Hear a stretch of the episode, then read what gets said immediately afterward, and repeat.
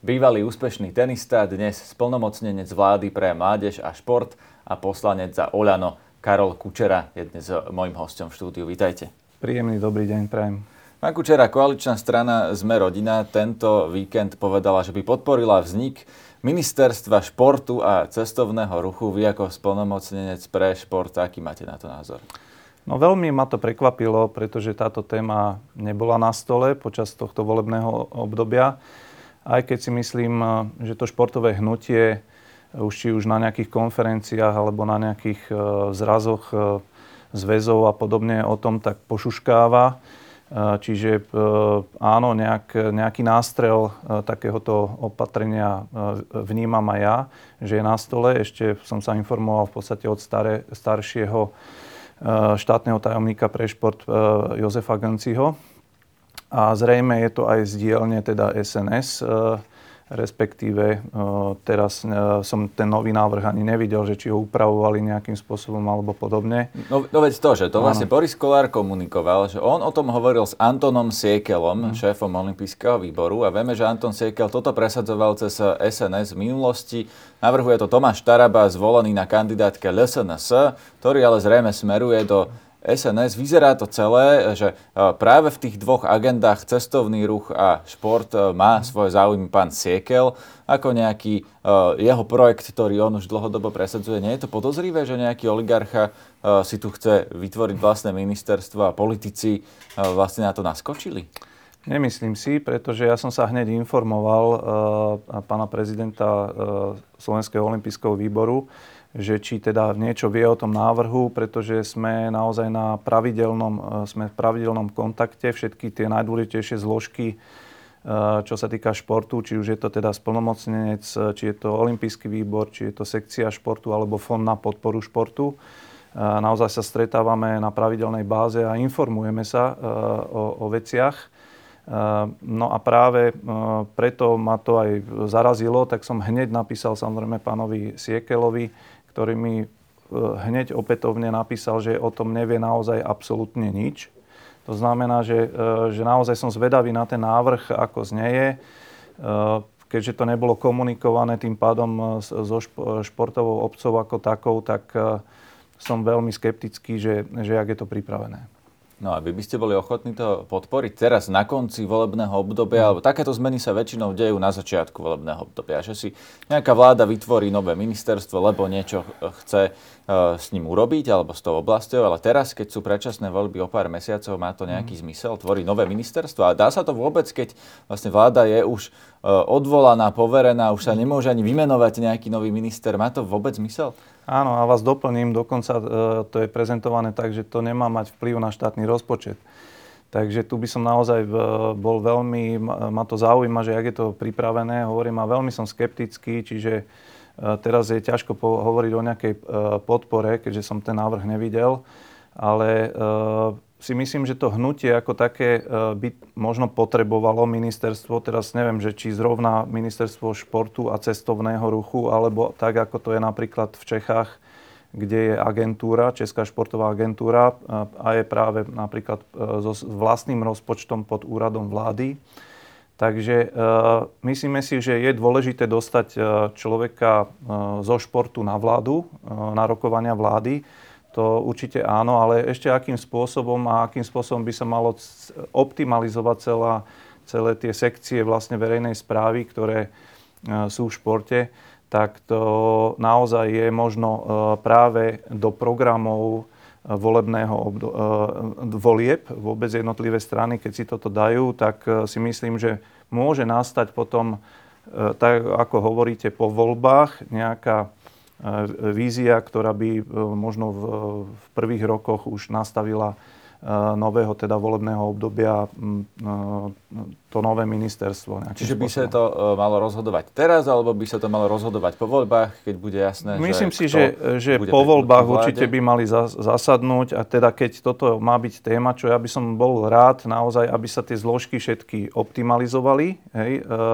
Nakoniec nás upozorňuje na to aj Národný kontrolný úrad NKU, kde vyčíta možno niektoré nesystémové veci, čo sa týka tej verejnej správy v športe, ale práve vám hovorím, že my sme odkázaní na tú spoluprácu, ktorá našťastie teraz funguje celkom dobre, čiže stretávame sa všetky tie dôležité zložky na pravidelnej báze a snažíme sa posúvať tie športové témy spoločne dopredu. Športová téma číslo 2. Hokejisti z KHL dostali stopku v reprezentácii hokejovej na majstrovstvách sveta. Súhlasíte s tým?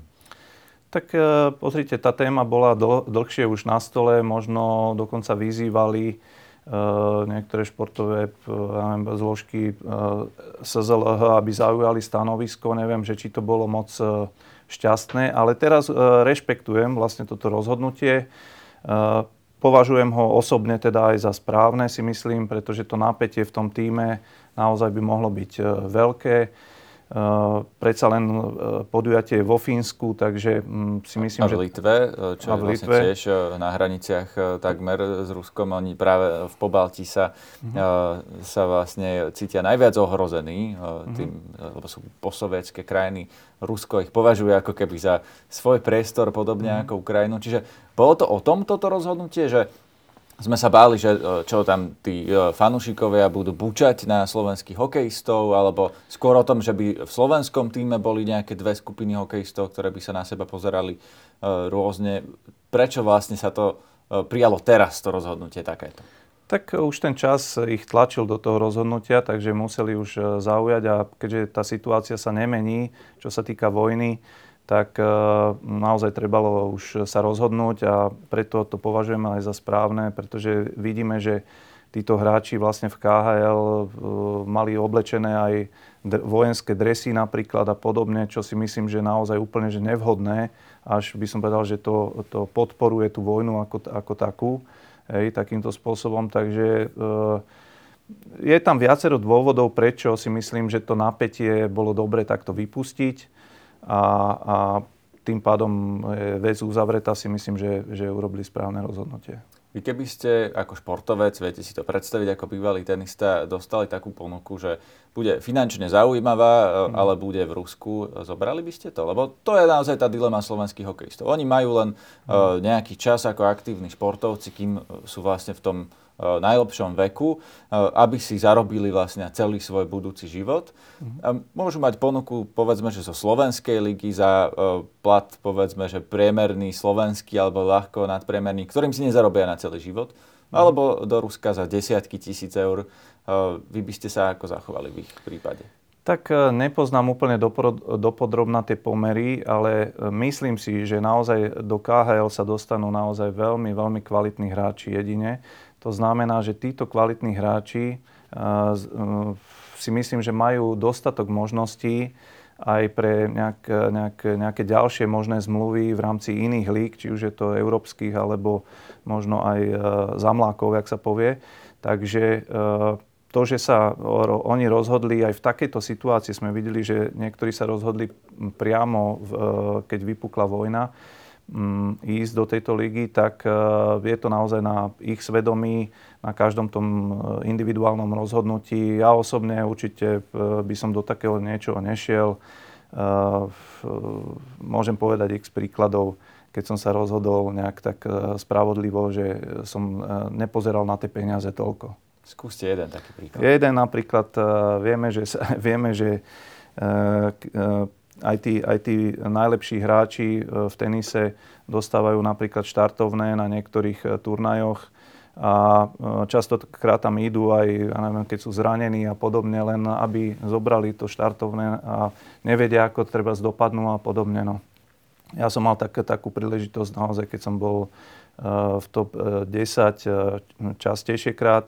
No a práve turnaj napríklad v Mníchove, nebudem hovoriť o tej čiastke, ale bola, bola radovo v desiatkách e, tisícoch e, eur vtedy. Žiaľ, nebolo to nejaké politické rozhodnutie? Nebolo to, bolo nebolo to, to áno, bolo to s tým vedomím, že, že som nezobral tie peniaze, napriek tomu, že som bol už na tom turnaji a hovorím, nebolo to málo peňazí e, a, a povedal som, že viete čo, naozaj nechcem hrať ten zápas, pretože nie som, si, nie som 100% fit, nechcem vám tu urobiť nejakú tú škodu a veľmi mi vtedy ďakovali, že som sa tak zachoval. Ruskí olimpionici, alebo teda športovci z Ruska a Bieloruska by podľa vás mali štartovať na olympijských hrách? No, e, toto je, áno, teraz téma číslo jedna, čo sa týka Olympiády v Paríži 24.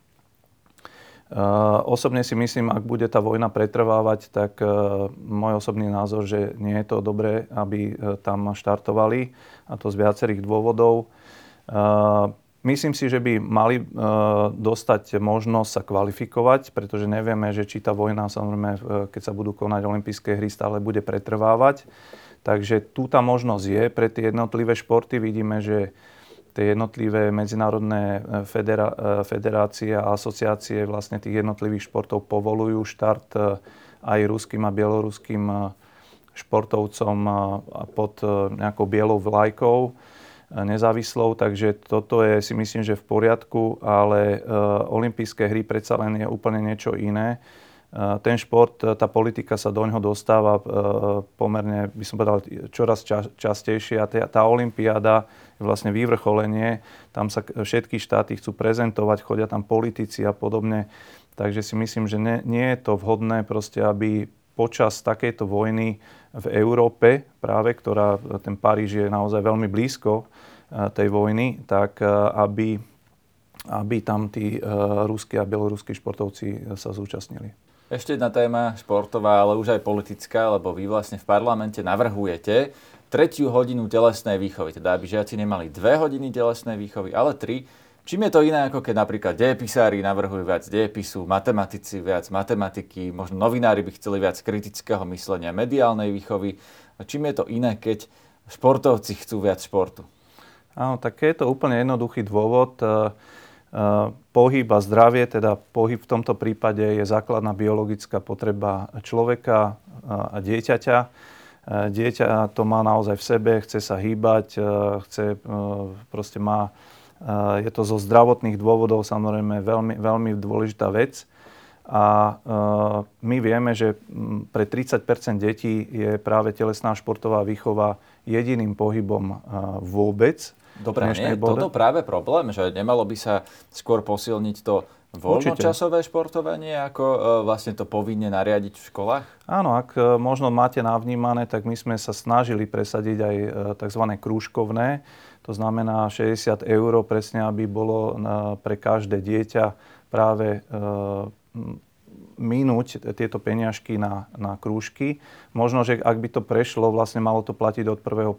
teraz 23, tak by som eh, týmto, túto tému nerozvíjal tak, tak vehementne, ale tým, že vlastne naozaj vidíme, že tí, tí rodičia nemajú v dnešnej dobe tú možnosť, či už z finančných alebo časových dôvodov, nosiť deťa na krúžky, tak si myslíme naozaj, a 111 poslancov v Národnej rade si to myslí rovnako, že je v dnešnej dobe naozaj prinavrátiť tú tretiu hodinu telesnej a športovej výchovy na, na, na základné školy. A ešte k tomu poviem e, takú jednu informáciu, že, že my sme e, jediná krajina v Európskej únii, ktorá si v roku 2008 znížila časovú dotáciu tohto predmetu z troch na dve hodiny.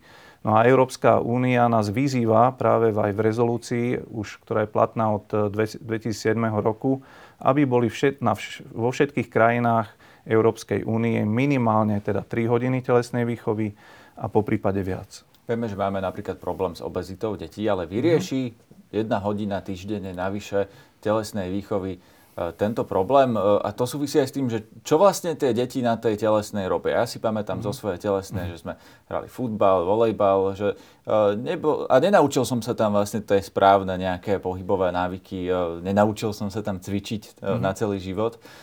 Je to teraz iné, ako keď som ja chodil do školy, že tie deti to naozaj uh, si odtiaľ odnesú niečo iné, ako to, že si hodinu zahrajú futbal? No práve, že to nie je iné a je to ešte horšie, pretože vy ste zažili tie 3 hodiny uh, telesnej výchovy a dnes ich máme len dve, ako som spomínal.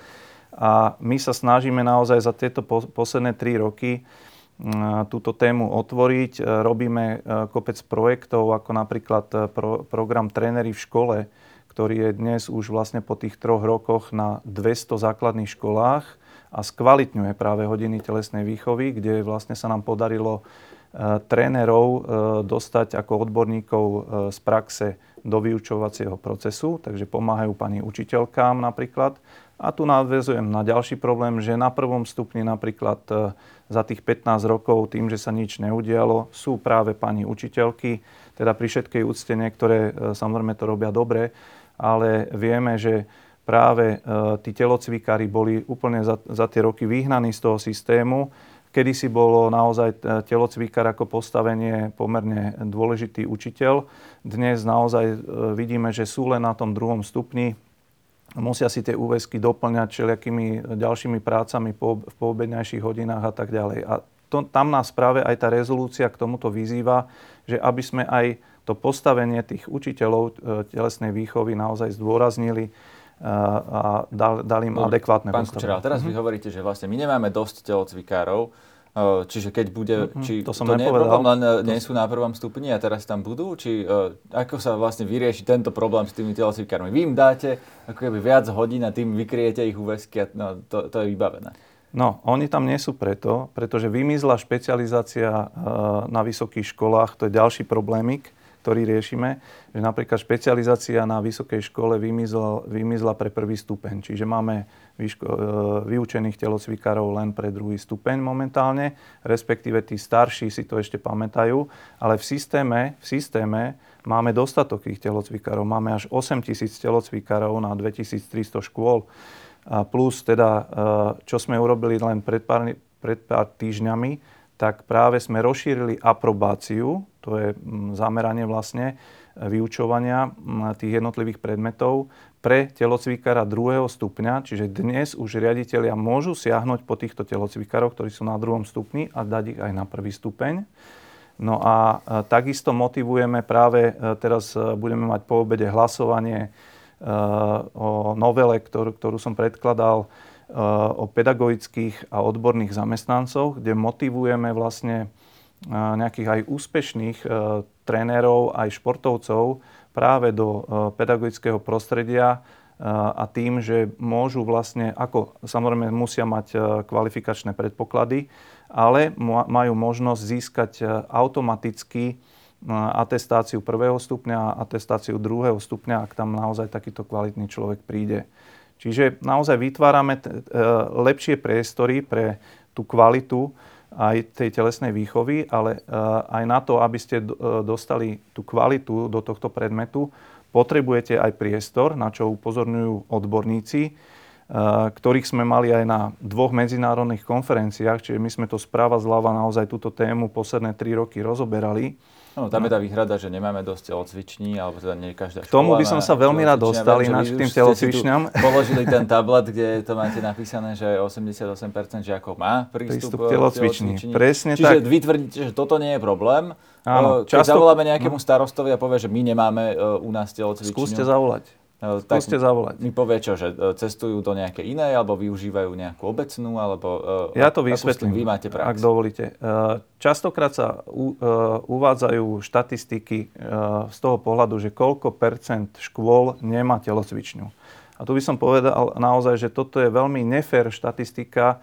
By som povedal, že až sa zneužíva za tie roky, práve zrejme to zneužívajú normálne pr- proti tej telesnej výchove. Musím až takto to e, postaviť, pretože e, my vieme, že ak e, my sme si naozaj tie štatistiky a prieskumy rozobrali úplne že do šrobika. Čiže ja vám viem povedať dnes, viem rozobrať tie školy úplne na drobné, ale k tomu, k tomu asi ne, nemáme toľko času, ale vysvetlil by som to úplne jednoducho pre ľudí, ktorí teda tomu až tak možno nerozumejú že ak máme 10 škôl, ktoré e, nemajú telocvičňu a 10 škôl, ktoré majú telocvičňu, tak to je 50% škôl nemá telocvičňu. Hej.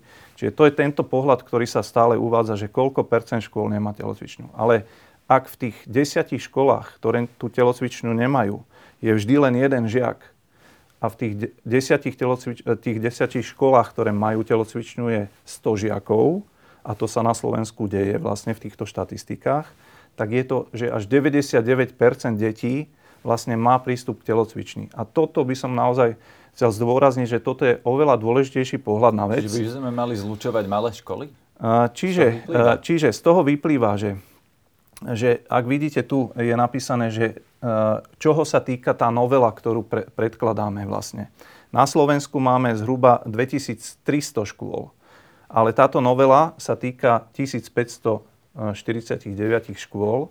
To znamená, že tých 750 škôl, ktoré tam chýbajú, sú vlastne malotriedky takzvané. To znamená, že je to škola, kde je e, menej ako 75 žiakov napríklad. Áno, o tých sa dlhodobo rozpráva, že by sa mali zlučovať, nikto sa k tomu neodhodol, A tam tá telocvičňa nie je práve, tam tá telocvičňa nie je, čiže my im e, týmto školám nedávame tú povinnosť, aby museli mať tú tretiu hodinu telesnej výchovy. Čiže tu už odbor, odburávame jeden problém, by som povedal.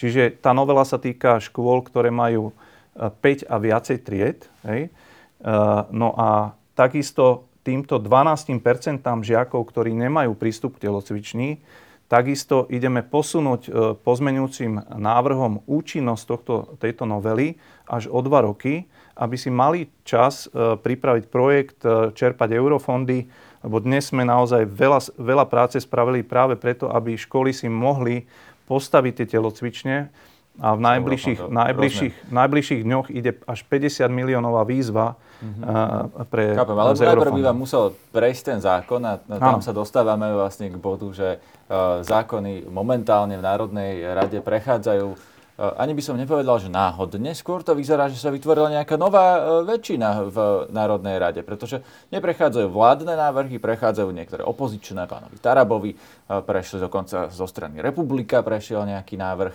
Mm-hmm. Sme rodina ako koaličná strana vlastne spolupracuje s opozíciou, hlasuje s nimi. Mm-hmm. Vy to tiež vnímate tak, že v Národnej rade je vlastne teraz úplne iná väčšina, ako bola na začiatku za vašou vládou? Tak určite už to nie je taká koalícia, ako bola na začiatku vládneho obdobia. Uh, vieme dobre, čo sa stalo za tie tri roky. Uh, nejdem to tu rozoberať, ale áno, máte pravdu, že v tom parlamente nastáva taká možno neprehľadná situácia a, tvoria sa rôzne, by som povedal, pri rôznych zákonoch uh, zoskupenia. No ale tie zoskupenia sú naozaj rôzne. My sa snažíme rokovať v prvom rade s demokratickými e, stranami. To znamená, či už je to Smerodina, tá, tá bývalá koalícia za ľudí a Saska. Čiže E, tam naozaj e, sa snažíme stále dodržiavať tie pravidlá. No ale keď to nejde, tak si pomôžete aj tými extrémistami, veď prešli e, niektoré veci, ktoré napríklad teraz prešiel, prešlo uznesenie, ktorým odmietate uznesenie Európskeho parlamentu, to sa naozaj zdá už až také Aby... ideologická agenda, kde vám za to zahlasovali všetci tí Áno, zaujímavé, že spomínate takúto vec, ja spomeniem takisto, teda oveľa dôležitejší a výraznejší mm, ja neviem, zákon, ktorý prešiel a to je nadmerný zisk z ropy, kde vlastne strana SAS spolu s fašistami a so Smerohlasom zahlasovali proti tomu, ale tento návrh e, prešiel, ktorý nám do, doniesol do štátnej kasy naozaj 100 e, milia, milióny eur. Čiže tuto bolo zaujímavé, že my sme sa snažili naozaj dotiahnuť tie peniaze vlastne e, z tohto nadmerného zisku a práve strana SAS a so smerohlasom vlastne zahlasovali proti. Čiže hovorím, že vytvárajú sa naozaj rôzne skupiny a skorej by, by som to tak videl, že preto sa vrátim aj k tej telesnej možno na, na sekundu ešte, že prechádzajú naozaj tie zmysluplné, paradoxne akože zákony, ktoré si nachádzajú vlastne podporu v niektorých prípadoch, to musím takto povedať, čo je napríklad prípad aj tej telesnej výchovy, že vlastne okrem strany SAS a bývalého teda ministra Grelinga to podporili naozaj všetci poslanci, či to vidia rovnako. Čiže tam si až 111 poslancov vlastne za to zahlasovalo a preto to vnímam, že niektoré veci sú také e, z tohto pohľadu. Som rád, že telesná výchova je taká apolitická. A vy veríte tomu, že sú to dobré veci, ktoré prechádzajú, keď sú to veci niekedy z dielne strany Republika, e, niekedy z dielne poslanca Tarabu alebo pána Linharta napríklad, ktorý je vlastne taký obľúbenec konšpirátorov. Čiže mm. dôverujete tomu, že takáto parlamentná väčšina zložená vlastne z týchto uh, aj opozičných strán, aj extrémistických strán, uh, že bude to, čo ste teraz povedali, že uh, zmysluplné veci budú prechádzať? Tak uh, som záver, aj dokončil tú vetu, že nie vždy. Uh, čiže uh, áno, dejú sa také veci, že ak si nájde ten zákon nejakú svoju podporu a najmä v starom torze, by som povedal, koalície a podporí to ešte aj opozičný uh, poslanec, tak uh, zrejme ten zákon je pomerne pomerne zmysluplný. No, napríklad ale... plán obnovy, niekoľko návrhov neprešlo. Školský zákon sa kvôli tomu to odkladal, že nemá podporu v parlamente. Áno, ale tam robia problémy paradoxne tie koaličné strany, hej, niektoré. Čiže naozaj ako ideálna situácia by bola naozaj, ak by vládla koaličná väčšina, to tu nemáme, máme menšinovú vládu, aj menšinu, by som povedal, v parlamente tých, tých, toho torza koaličných strán, čiže musíme hľadať tú podporu naprieč, naprieč tomu parlamentu teraz. Vy ste vlastne neodišli s Eduardom Hegerom do jeho strany demokrati. E, to, už, to znamená, máme to čítať tak, že zostávate s Igorom Matovičom. Mm-hmm. Budete kandidovať za Olano v ďalších voľbách? Áno. Uh, tak Igor Matovič je z môjho pohľadu naozaj jediný uh, ten vrcholný politik, ktorý ma nesklamal, musím povedať. Čiže žiaľ jediný za to, veď, za to celé obdobie. Áno, Čiže to hovorí za všetko. ale tam uh, je to dosť inak. Vieme, že 91% ľudí mu nedôveruje. Ale bol nie podľa, je pri ňom počkajte, tak blízko. Áno. Uh, bol podľa vás Igor Matovič lepší premiér ako Edward Heger? Tak uh, veľmi ťažko sa to porovnáva, pretože tam bolo úplne iné uh, obdobie, obdobie pandémie boli iné krízy, teraz e, je iná situácia, takže ťažko sa mi to porovnáva. Obidvaja mali veľmi ťažkú situáciu a obidvaja žiaľ skončili na, e, by som povedal, e, kvôli Saske, hej, čiže tá vláda bola povolená v obidvoch prípadoch kvôli strane SAS. No ale čiže naozaj sa zneužívali tie krízy jednotlivé. Bolo to veľmi ťažké obdobie pre obidvoch Takže ťažko e, je mi porovnávať, že kto bol teraz lepší. Prečo ste si ho vybrali. Igora Matoviča a nie Eduarda? Lebo vám to hovorím teraz už druhýkrát, že e, žiaľ, žiaľ musím povedať, Igor Matovič je jediný z vrcholných politikov, ktorý ma nesklamal počas tých troch rokov. A to som naozaj blízko neho. E, mám to navnímané veľmi, veľmi veľmi zblízka a to e, ani veľa ľudí, samozrejme na Slovensku, tak to nemôže e, mať takú šancu to navnímavať. Skúste byť konkrétnejšie. Čím vás teda sklamal napríklad Eduard Heger, keď ste si... A mohli ste si vôbec vyberať? Mali ste od toho Hegera ponuku? Uh, Viete čo, nebudem konkretizovať niektoré, niektoré veci, ale tak by som to samozrejme aj s Edom sme zažili veľmi, veľmi dobré veci, veľmi korektné, snažil sa mi výsť v ústrety, ale ten Igor naozaj aj keď e, videl, že niektorým poslancom možno e, sa zahatávajú cesty e, k, k nejakým dobrým návrhom a je tam viacej politiky ako toho úprimná, tak, tak ten Igor vždy tie podmienky to pochopil a, vytvoril. On o sebe hovorí, sám o sebe, Igor Matovič, že on je blázon že autentický je taký, aký je, ale že to použil sám na seba to slovo. Mm-hmm. Vy to tak mm-hmm. nevnímate? A, a teda a mal by taký človek byť v politike a v riadiacej funkcii?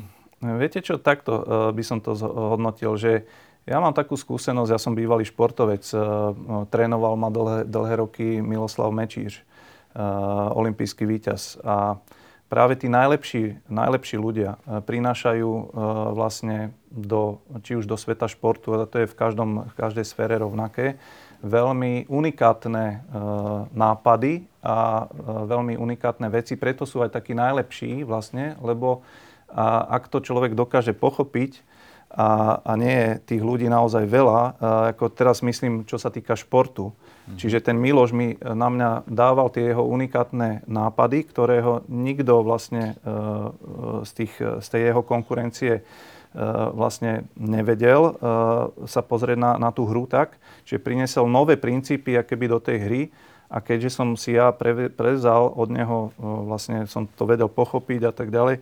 A veľa ľudí hovorilo, že nepochopilo toho Miloša, hej, si povedali, že no tak ten, to ja neviem naozaj ako vstrebať a neviem, neviem si tú radu ani zobrať od neho. Čiže Igor Matovič je vlastne toto isté? Že on Čiže myslím si, má že áno, nápady a dostal nepochopený podľa vás? Áno, myslím si, že veľakrát e, práve, že e, zostal nepochopený ten jeho nápad a veľakrát prekrútený a zne, zneužívala sa situácia na jeho diskre, diskreditáciu, pretože vieme, že proste oligarchovia v pozadí ťahajú tie nitky. Dobre, pán Kučera, ale veď sú aj mhm. nejaké objektívne výsledky. Bola napríklad štúdia, ktorá hovorila jasne, že tie unikátne nápady pri pandémii nepriniesli zlepšenie, ale že priniesli naopak možno až 20 tisíc mŕtvych, ktorí nemuseli byť, ak by sme robili to, čo robili vyspelé krajiny, napríklad Dánsko, keby sme mali takú politiku mm. protipandemickú ako oni, tak by to možno bolo lepšie ako unikátne nápady Igora Matoviča. Nemyslím si. Práve že, práve, že tá pandémia si vyžadovala človeka, ktorý sa postaví k nej e, z očí v oči. A e, si myslím, že naopak boli prieskumy, že e, či už celoplošné testovanie bolo vyhodnotené ako jeden, jeden z vynikajúcich nápadov. Ale prečo Doko... potom tí ostatní mali menej mŕtvych ako my? Uh, nemyslím si, že aj mali menej mŕtvych. Ja si myslím, že tieto informácie, ktoré teraz dávate, že nie sú úplne korektné. To je analýza pána Bažitného, ktorý vlastne to spočítal, lebo je jasné, záleží, záleží veci, ako človek na počet spočíta veci. Má, má Dánsko napríklad menej mŕtvych, veď to je jasný fakt. Tak Dánsko bola jedna z eh, tých eh, top krajín, si myslím, čo tak ešte to mám v hlave vrité. A takisto napríklad Švédsko bola krajina, ktorá mala úplne iné opatrenia, hej, a teoreticky to mohlo vypaliť im zle a čo dneska by sme uh, ako im vyčítali, že nezaradili nejaké opatrenia. Čiže každý ten štát bojoval naozaj po, svo, po svojom, si myslím, s tou pandémiou. My sme sa nejak uh, extra, okrem teda to, toho celoplošného testovania, kde sme boli prvý, tuším, že ktorí to zaviedli, nejak nevymykali tým nejakým uh, obmedzeniam, čo sa týka opatrení, takže eh, bolo to veľmi obdobné. A to, že eh, umrelo u nás 20 tisíc ľudí, tak si vieme vyložiť rôznymi štatistikami. Naozaj tí matematici, mm, vidíme už to aj na tomto príklade napríklad tých telocviční, že sa jedna vec dá vyložiť úplne dvoma rôznymi spôsobmi. Takže to naozaj do tohto by som sa ja nepúšťal, nechcem to hodnotiť ale si nemyslím, že je to tak postavené, že u nás zomrelo nejak ne, výrazne viac ľudí ako v iných krajinách. No, sú nejaké čísla, sú fakty, dobre, ale poďme uh-huh. od toho ďalej. Úplne posledná vec, eh, rozpočet, alebo teda financovanie rôznych týchto opatrení, ktoré aj eh, Igor Matovič teda mal nápad, vymyslel, zohnal na neho financovanie, či už od lotérie a tak ďalej. Uh-huh. Sa samozrejme hovorí, že to rozhadzovanie peňazí, že sa mohli použiť na niečo užitočnejšie. Vy ste napríklad hlasovali za uh, Matovičové 500 eurovky za voľby, aj keď Teraz to 11, uh, neprešlo. No, prečo podporujete vlastne všetky tieto nápady Igora Matoviča, aj keď to stojí veľa peňazí, lebo tie 500 eurovky, to je, ak sa nemýlim, 2 miliardy to malo byť, uh-huh. veď to nie je úplne uh, málo peňazí v porovnaní s tým, že máme mať napríklad na budúci rok vyrovnaný rozpočet, lebo už máme takú sekeru záťatu. Tak uh-huh. Prečo podporujete všetky tieto nápady? Pozrite, ja som sa na to pozeral najmä z hľadiska toho, že zvádzame tu naozaj kľúčový boj e, s mafiou, ktorý stále pretrváva a vidíme naozaj, ako sa k veciam stavia Robert Fico alebo e, pán Pellegrini. Takže a, a ako ich nominanti vlastne e, sú obvinení a usvedčovaní a tak ďalej. Čiže naozaj toto je téma číslo jedna tu na a naozaj by bolo vhodné, aby o osude Slovenska eh, v najbližších voľbách v septembri rozhodlo čo najviac ľudí. A to, to považujem naozaj za, za dôležité a preto si myslím, že tých 500 eur, na ktoré mimochodom tí ľudia si myslím, že majú nárok po 30 rokoch, eh, dá sa povedať, okradania, tak eh, na tieto jedny voľby, ktoré sú naozaj kľúčové pre Slovensko, aby došlo naozaj čo najviac ľudí. A my sme nikde nepovedali, že musia voliť eh, stranu Olano, dokonca vyšli teraz nejaké prieskumy, že by to eh, spôsobilo nejaké 3%, že by pridali vlastne tej strane, ktorá za to zahlasovala, ale však keby za to zahlasovala, teda aj, keby za to zahlasovali aj iné strany, tak asi aj im by tie 3% sa rozložili. Takže z tohto pohľadu naozaj si myslím, že eh, preto som aj zahlasoval za, eh, pretože chcem, aby čo, čo najviac ľudí došlo k voľbám. Aj keď to môže vlastne spôsobiť, že napríklad aj nejakí ľudia, ktorí sa vôbec nevyznajú v politike, nesledujú to, nepoznajú tých politikov, nevedia si vybrať, mm. By mohli vybrať aj niekoho úplne nepriateľného? Myslím si, že pri všetkej úcte naozaj e, veľmi málo ľudí, ktorí vidia do toho tak e, úplne, e, by som povedal, pre, presne, že, by, že si vyberú nakoniec dobre. Čiže to je taký môj názor. Čiže je naozaj tá, tá vrcholná politika vie byť veľmi, veľmi vratka a tak ďalej, čiže naozaj tým pádom som chcel povedať, že je veľmi malé percento ľudí, ktorí sa v tom naozaj že úplne dopodrobná vyznajú a ostatní idú možno pocitovo viacej, možno si vypočujú len posledný mesiac pred voľbami. No, nie je to práve problém. A tak ďalej. Dostať týchto ľudí k voľbám? Nie je to väčšie riziko ísť do ešte väčšej nestability, keď tí ľudia naozaj si vyberajú pocitovo? No, nemyslím si, pretože ešte raz hovorím, že, že ak budeme mať na stole, že 90% ľudí došlo e, k urnám volebným, tak budeme vedieť e, bez problémov povedať, že Slovensko celé sa takto rozhodlo a tým pádom mm, si myslím, že je to legi- legitímnejšie, ako keď dojde oveľa menšie percento ľudí. Ďakujem vám za rozhovor. Ďakujem pekne.